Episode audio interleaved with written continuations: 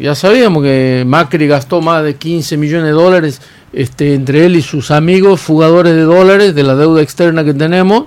eh, para comprar el diario, para hacer política, para presionar sobre los jueces, para presionar sobre cualquiera que eh, no esté de acuerdo con él, ¿no? No solamente eran políticos del partido opositor, sino hasta empresarios. Lo amenazó hasta Paolo Roca, como será de eh, atrevido y de osado Macri, con la causa de los cuadernos, de la fotocopia de los cuadernos, porque se querían quedar con las empresas, él y sus amigos, de, eh, de los este